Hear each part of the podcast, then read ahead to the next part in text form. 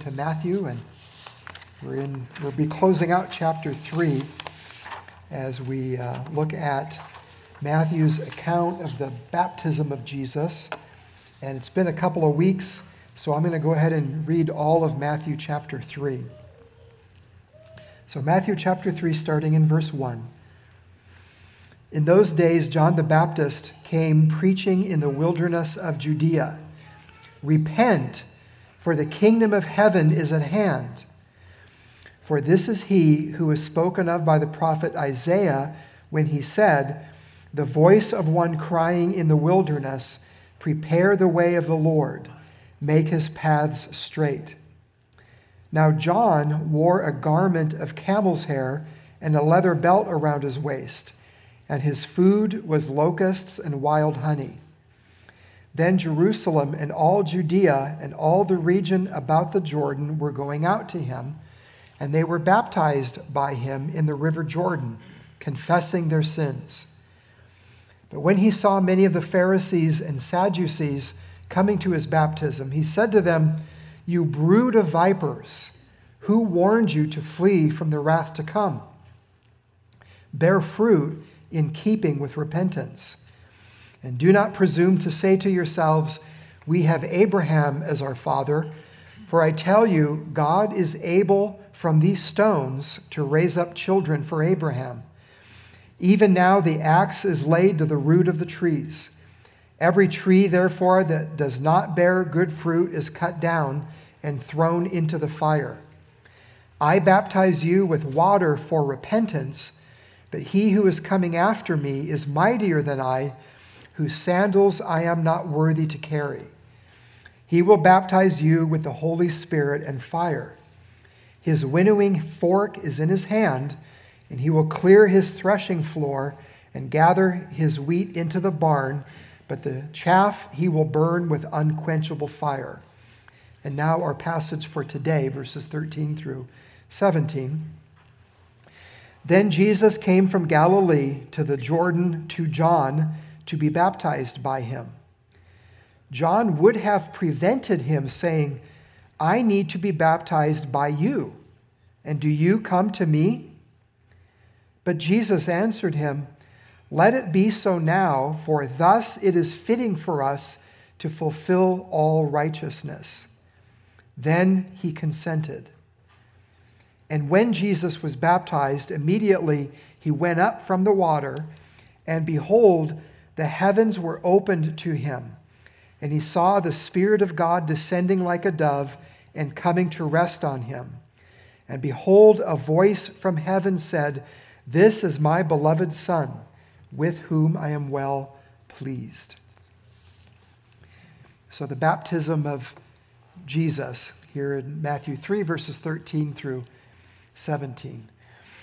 So, the first thing that we'll notice here in this passage is the setting.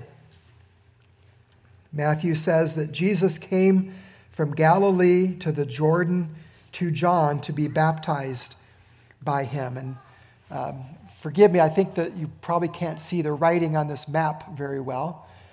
Um, but up here we have the Sea of Galilee. Here's the town of Nazareth in the, the district of Galilee. That's this area. And Nazareth is the town where Jesus' family brought him after they had escaped from Herod into Egypt. And so Jesus was born in the town of Nazareth in the region of Galilee. And then John was baptizing over here in the region of Perea, beyond the Jordan in the Judean wilderness. And this is about a 60 mile or so trek. And uh, it's interesting that Matthew uh, leaves us in terms of his narrative when Jesus was a child settling with his family in Nazareth. And now this is the first time when uh, Jesus is on the scene again. And uh, some 30 years or so have, have gone by since then. So that is the setting. Jesus is now a grown man, roughly 30 years of age. And uh, and he has come out to be baptized by John the Baptist. Every, the, the people from the uh, region around the wilderness of Judea had also been going out to John to be baptized. And it turns out that included Jesus. Secondly, there's the encounter, verses 14 and 15. So Jesus comes to John to be baptized. What happened next? Verse 14, the beginning of verse 14. John would have prevented him. That's a pretty amazing statement. John did not want to baptize Jesus, he didn't think it was right. If it was up to John the Baptist, he would have turned Jesus away from being baptized, just as he had turned away the Sadducees and the Pharisees from being baptized, but of course for different reasons. But as we'll see, it wasn't up to John. This was John's thinking to turn Jesus away, but that wasn't God's thinking. But why would John have present, uh, prevented Jesus from being baptized. Second half of verse 14. I need to be baptized by you, and do you come to me? John thinks that this is the, the ultimate cart before the horse. It's the ultimate role reversal. Jesus should not be seeking to be baptized by John. John should be seeking to be baptized by Jesus. And we remember uh, John's role in prophecy. John was prophesied, he was predicted by Isaiah the prophet, and he was the forerunner of the Messiah. He was the one who, who came to prepare the way of the Lord by calling God's people to repentance. And uh, John was aware of that. He embraced his calling from God. And for some reason, we're not told exactly how, but uh, John had either connected the dots and figured it out, or God had told him directly. After all, John was a prophet. But John knew that Jesus was the Messiah. John knew that his role was to prepare the way of the Lord, Jehovah, Jesus. And so he says, I need to be baptized by you. Baptism was supposed to be performed by a, a superior, a, a teacher, a leader, and then those who were baptized are supposed to be disciples of that teacher or, or leader. And that's why John sees the roles reversed. But there's more to it than just that, I'm convinced, because of what baptism signified. It was a baptism of repentance, it was a baptism of confessing of sins. And John undoubtedly realized that Jesus did not need repentance. John needed repentance. Jesus had no need of repentance. John must have realized that Jesus had no sins to confess. John, no doubt, as a righteous man, knew that he was a sinner before God and he had sins to, to confess. He wasn't righteous before God because of his own righteousness. No sinner is. He knew that he had need of confession, and Jesus did not. And so, why did Jesus insist on being baptized by John? Jesus kind of answers that in verse 15. But Jesus answered him, Let it be so now, for thus it is fitting for us to fulfill all righteousness. Then he, John, consented. Remember, he would have prevented Jesus from being baptized, But after Jesus makes the statement, then John consented. That's an interesting answer. Let it be so now, for thus it is fitting for us to fulfill all righteousness. In a sense, Jesus doesn't really answer the question. He, he simply says, This is right. This is in keeping with, with righteousness. This is part and parcel with my ministry that I would fulfill all righteousness. He's basically saying it's the right thing to do. John, it might not feel right, might not seem right, it might seem out of order, but trust me, John, this is right. And we're going to talk a little bit more about that later on as we look back on the passage and reflect. But for now, think about this. If it was right for Jesus to be baptized, how much more right is it for his followers to be baptized? We who do have great need of repentance and so many sins to confess. So I'll leave that thought with you. If you're a, a disciple of Jesus, if you're a follower of Jesus, and you've not been baptized like Jesus was baptized, then let me commend that to you. If it was right for Jesus to baptize, to be baptized, surely it's right for you to be baptized as well as one of his disciples. So that's the encounter. Then there's the heavenly affirmation, and really, this is the heart of the passage. This is the main point in verses 16 through 17, the heavenly affirmation.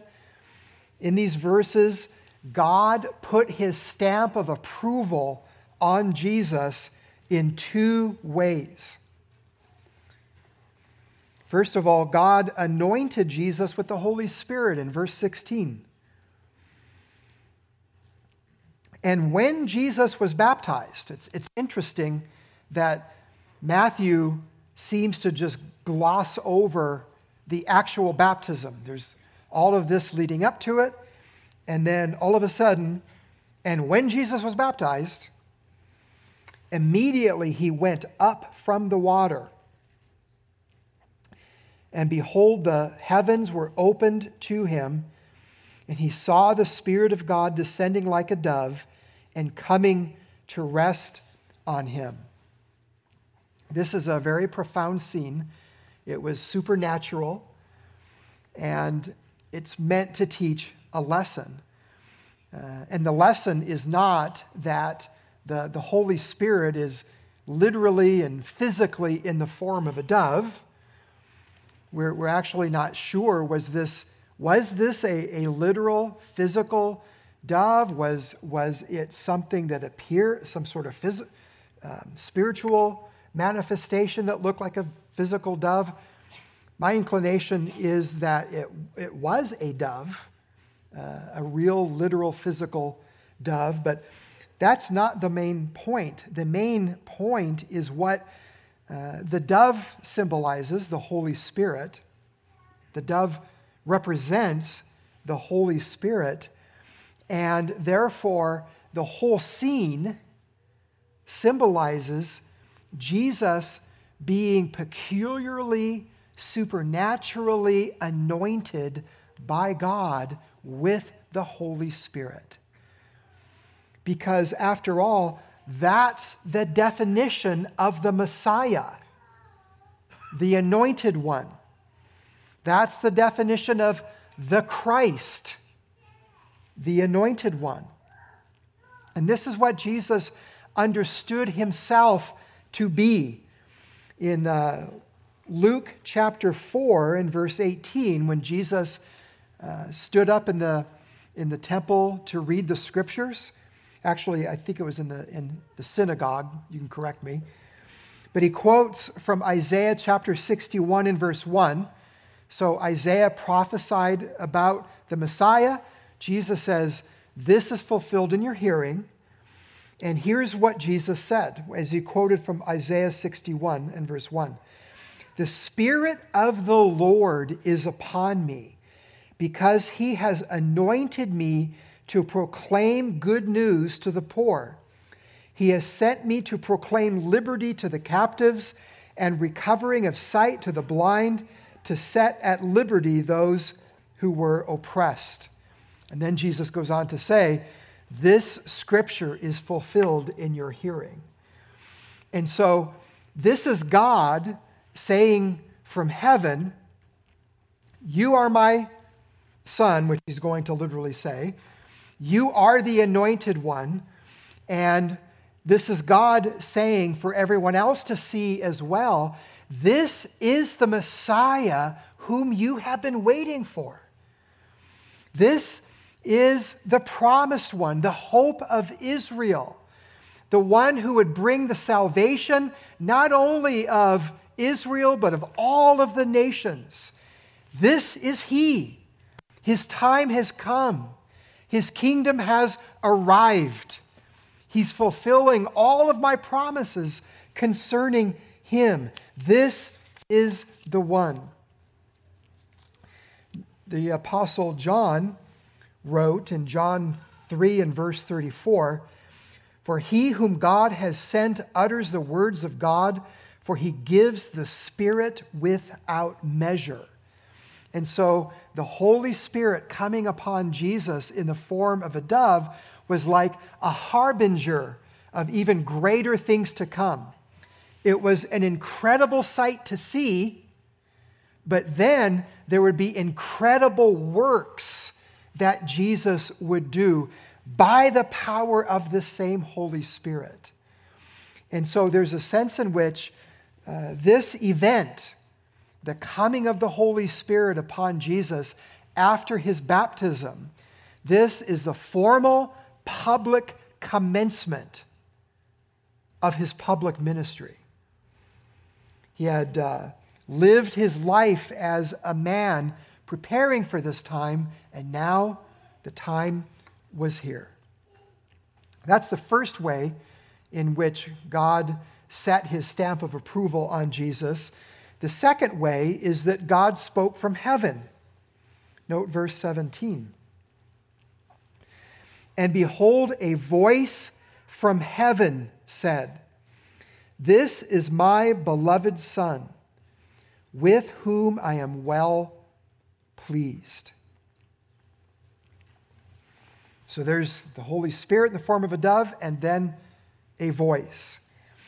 Now, a couple of things to point out here in verse 17. And here we're going to look at um, all of the Gospels. Here we are.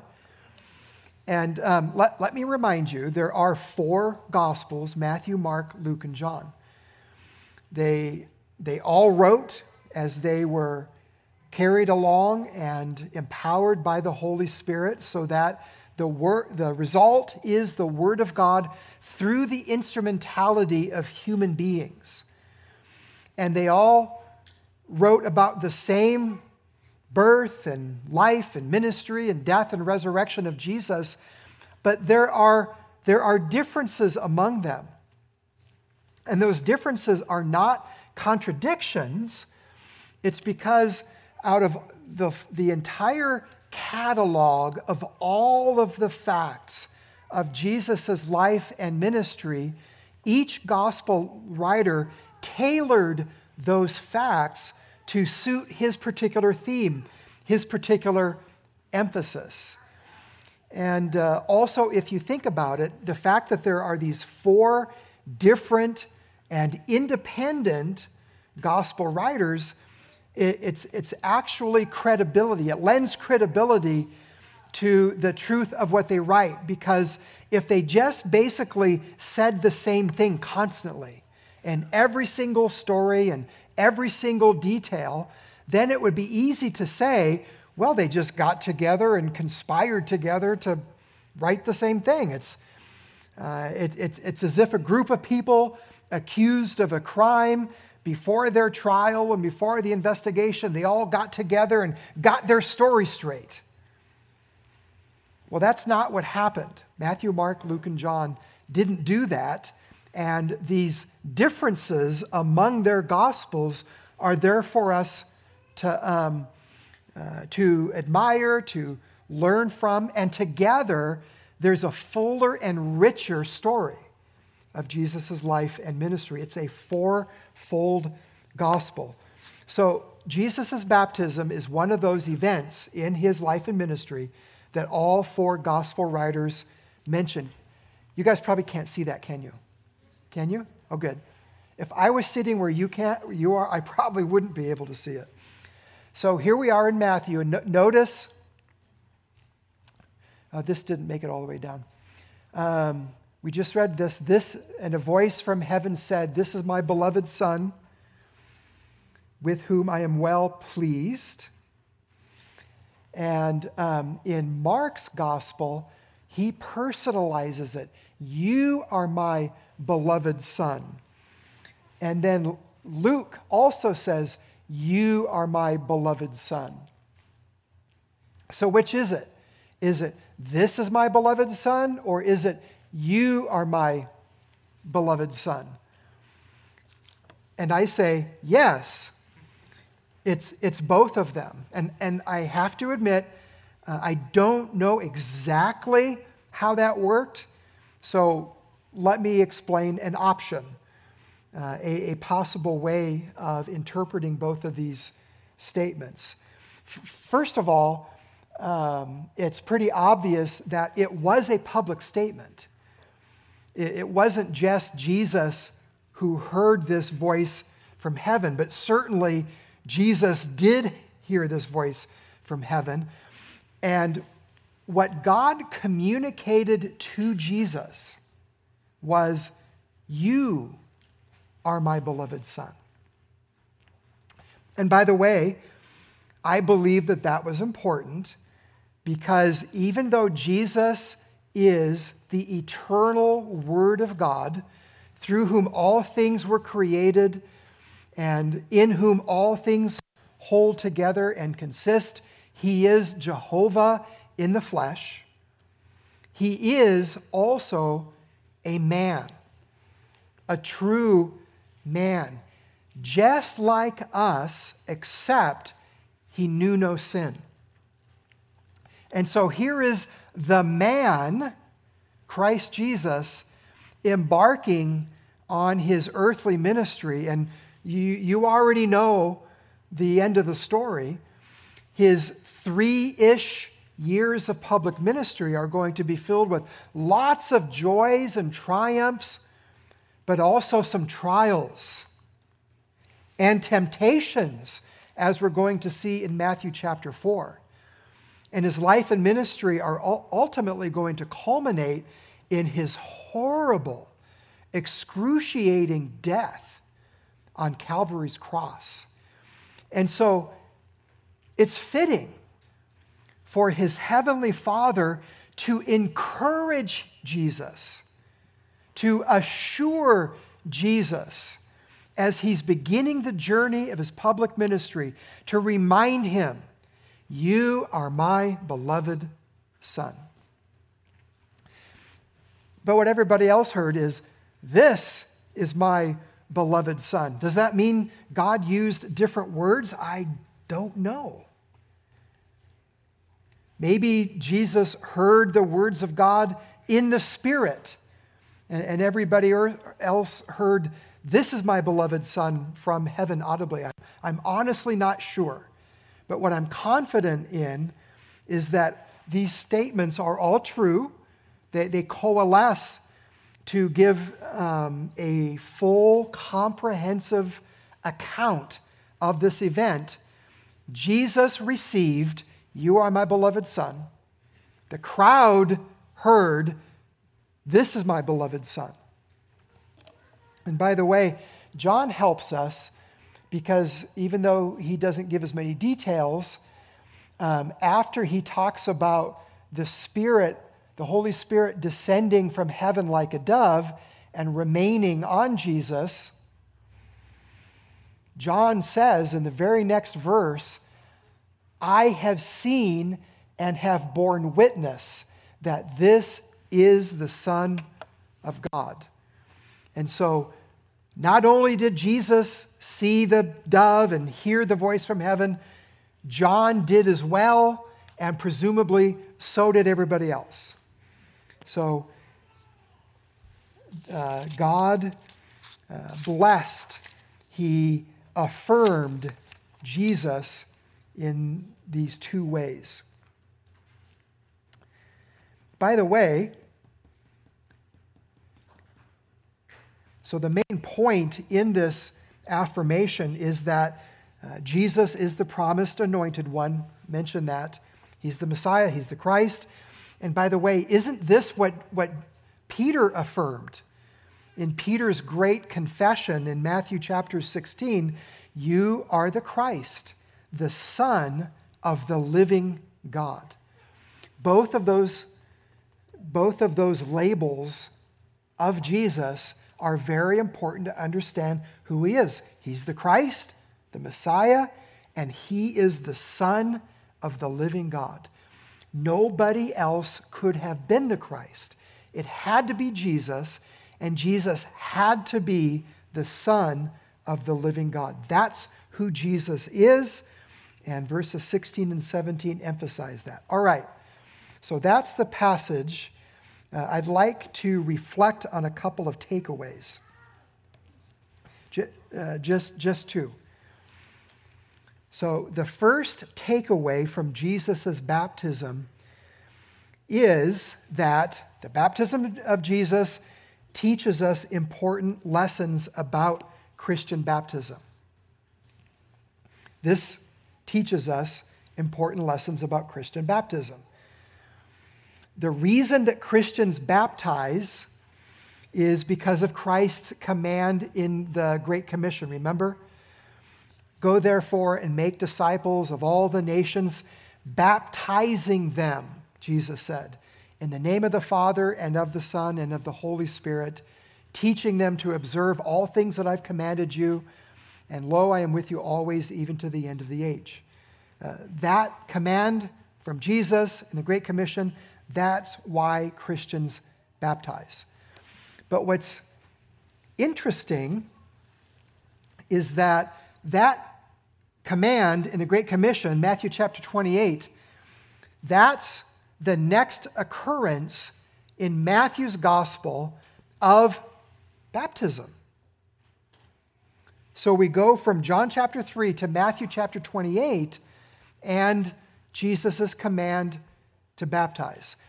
And when Jesus gives that command to baptize in the Great Commission, nobody says, Baptize? What do you mean by that, Jesus? We've never heard of such a thing. And Jesus doesn't say, baptizing them. And then he doesn't stop and pause and say, Oh, let me explain what I mean by this command to baptize. All he says is, Baptize the nations. That's because Christian baptism, even though it's not identical with this baptism of John the Baptist, John's baptism grew into Christian baptism. Or to put it another way, Jesus co opted John's baptism. Jesus took it over and he tailored it for his purpose. So in John's baptism, there's no mention of the Trinity, although after Jesus' baptism, here we have the, all three persons of the Trinity in one event at one time. There's the voice from heaven that presumably proceeds from the Father. There's the Holy Spirit in the form of a dove. And then there's the second person in the Holy Trinity, Jesus, the Son of God, who was baptized as a man and who was anointed by the Holy Spirit as a man. So the Trinity is on display, and yet John didn't baptize in the name of the Father and of, and of the Son and of the Holy Spirit. And John baptized pointing forward to Jesus. Christian baptism is looking backward to Jesus. In other words, Christian baptism uh, assumes the completed work of the Lord Jesus Christ, the completion of the work of redemption that Jesus came to do. And yet, the ceremony is the same. The, the thing that Jesus commanded is the same. Are you with me so far? Does, does that make sense to you? Christian baptism is not an entirely brand new ordinance from John's baptism. It's fundamentally the same with uh, Christ's additions. So, therefore, we can draw some lessons uh, about Christian baptism from John's baptism, and in particular, Jesus' own baptism. And the first lesson then about baptism is that it is a symbol and profession of repentance. It's called a baptism of repentance by John. And people who are baptized in Christian baptism, they're professing to be a repenter. When someone is baptized in the name of the Father and of the Son and of the Holy Spirit, you're proclaiming to be one who not only has repented in coming to Christ, but your life is a life of repentance.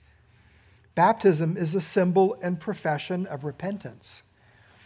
Uh, another lesson is that a person seeks baptism. Baptism is not imposed on a person, right? The, the people from around Judea came out to John to be baptized.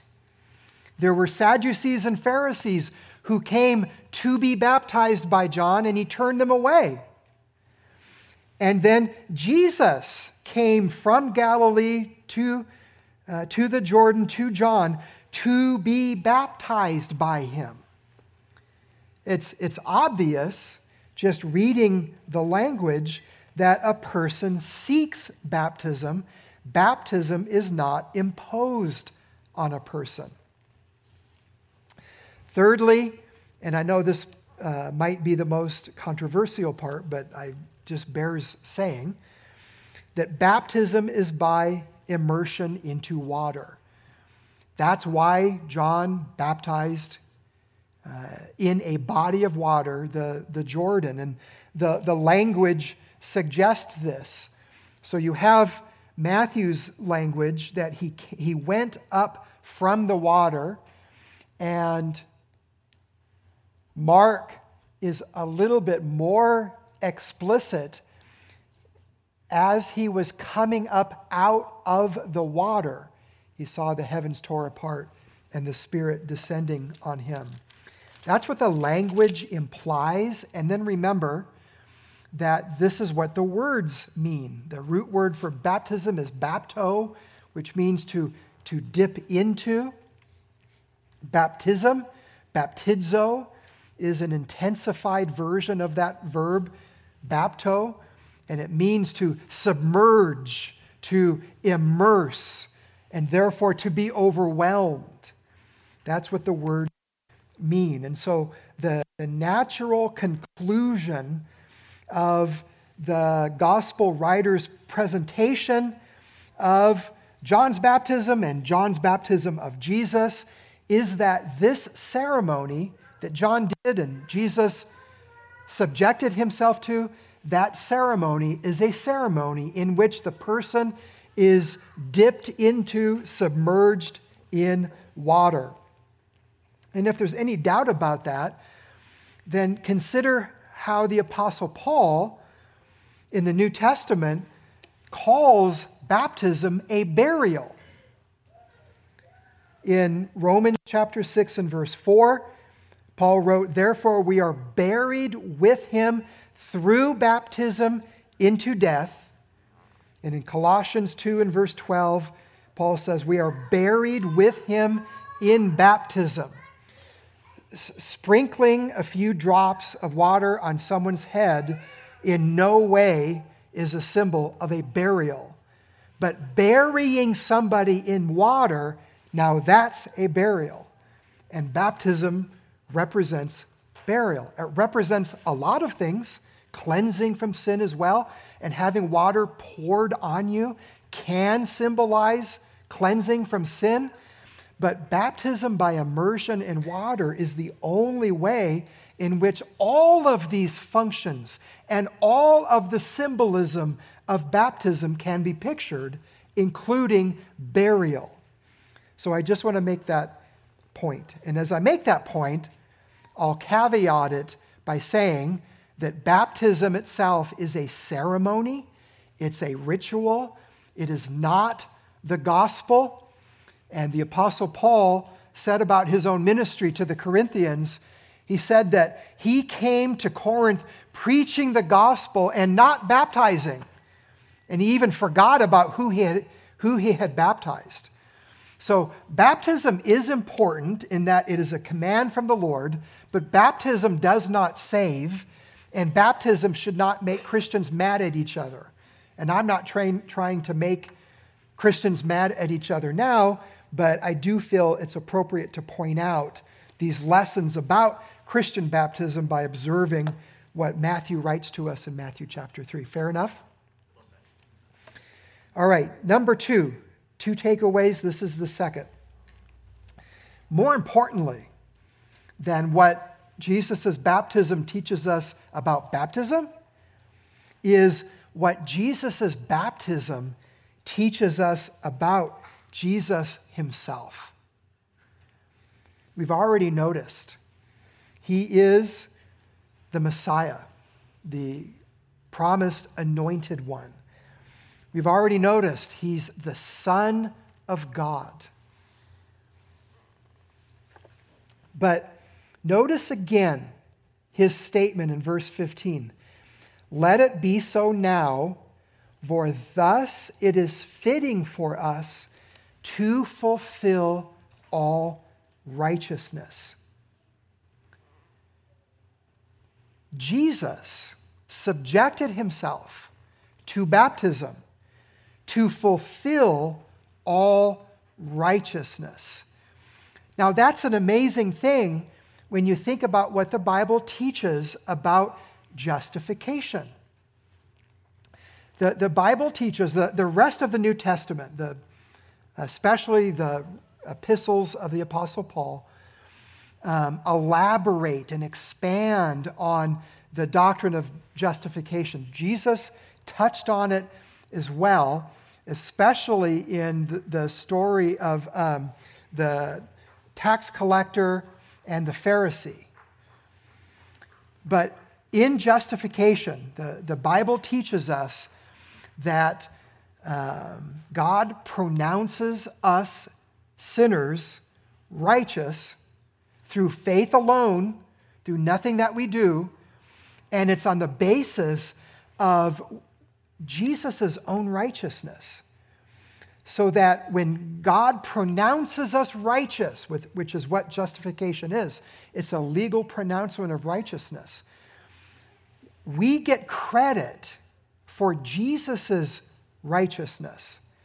And Jesus pays the penalty. He paid the pet, he, uh, the price. He takes the blame for our sin. It's a double transaction. It's not just that our sins are laid on Jesus, but that's absolutely true and very, very important. But it's not just that, it's also that we get credit for Jesus' active obedience. And just for one example passage, look with me in Romans chapter 5 and verse 19.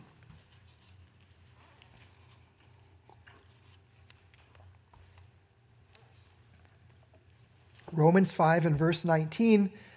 And I'm going to cut to the chase in verse 19 because there's a larger context. But just notice these words for now. Paul says, For as by one man's disobedience the many were made sinner, sinners. And who's that one man? Adam. Thanks a lot, Adam.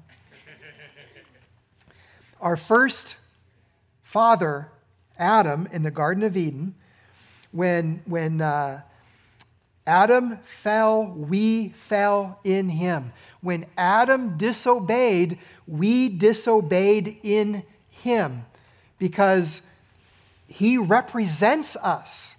He represents mankind. But then, just as that is true, Paul also says, so by the one man's obedience, the many will be made righteous. And who's that one man? In the context, it's Jesus.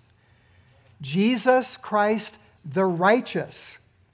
So, once again, Adam's disobedience was imputed to us because he represented us.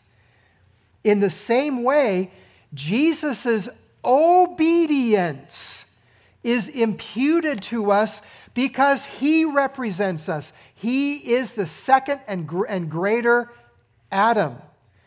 And so think about this then when it comes to baptism. He says, Let it be so now, for thus it is fitting for us to fulfill all righteousness.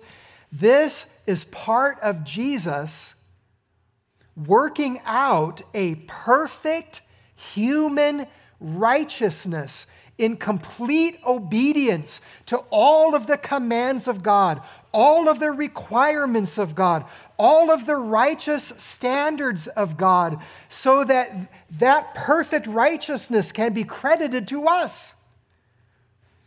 This is Jesus making himself, through his obedience to God, our substitute, our Savior, our justifier.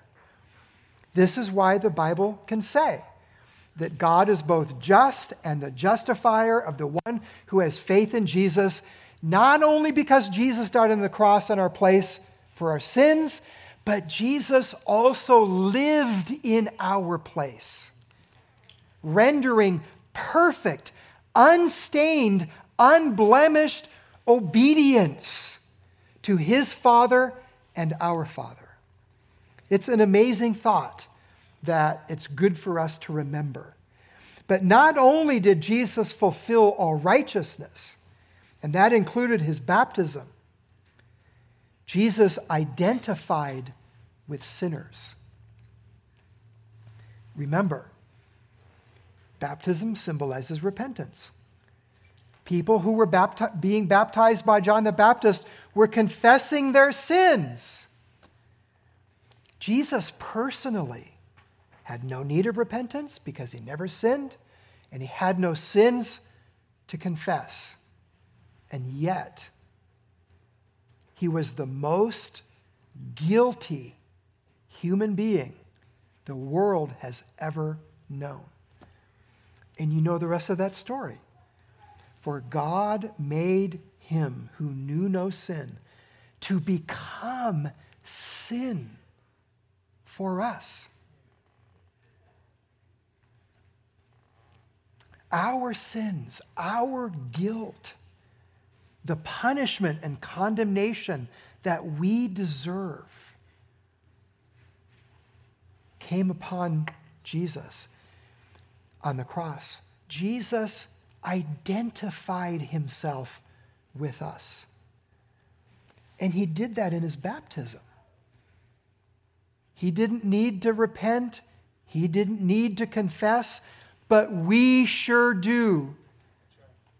And here Jesus is showing himself to be a friend of sinners, one with us, not in actually sinning but in taking our place, bearing our burdens, absorbing the wrath of God that our sins deserve, being willing to be accounted as the world's worst sinner, uh, the scapegoat for all of God's people.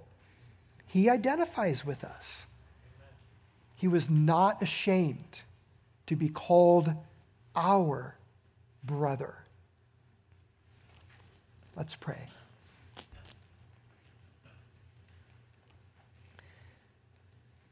Lord, we thank you for Jesus' baptism. And it really is a glorious event. And it really does contain mysterious truths incomprehensible truths. Here we have on display the Father, the Son, and the Holy Spirit. And we also have Jesus rendering to you perfect obedience and identifying himself with sinners like us. Thank you for this event. Thank you uh, for G- uh, Matthew's faithful recording of it. And thank you that we were able to look at it today. Would you help us ourselves, Lord, as the Spirit works in us? Help us to bear fruit in keeping with repentance. Help us to follow Jesus, to be imitators of him, including, Lord, in the waters of baptism. For we pray in Jesus' name. Amen.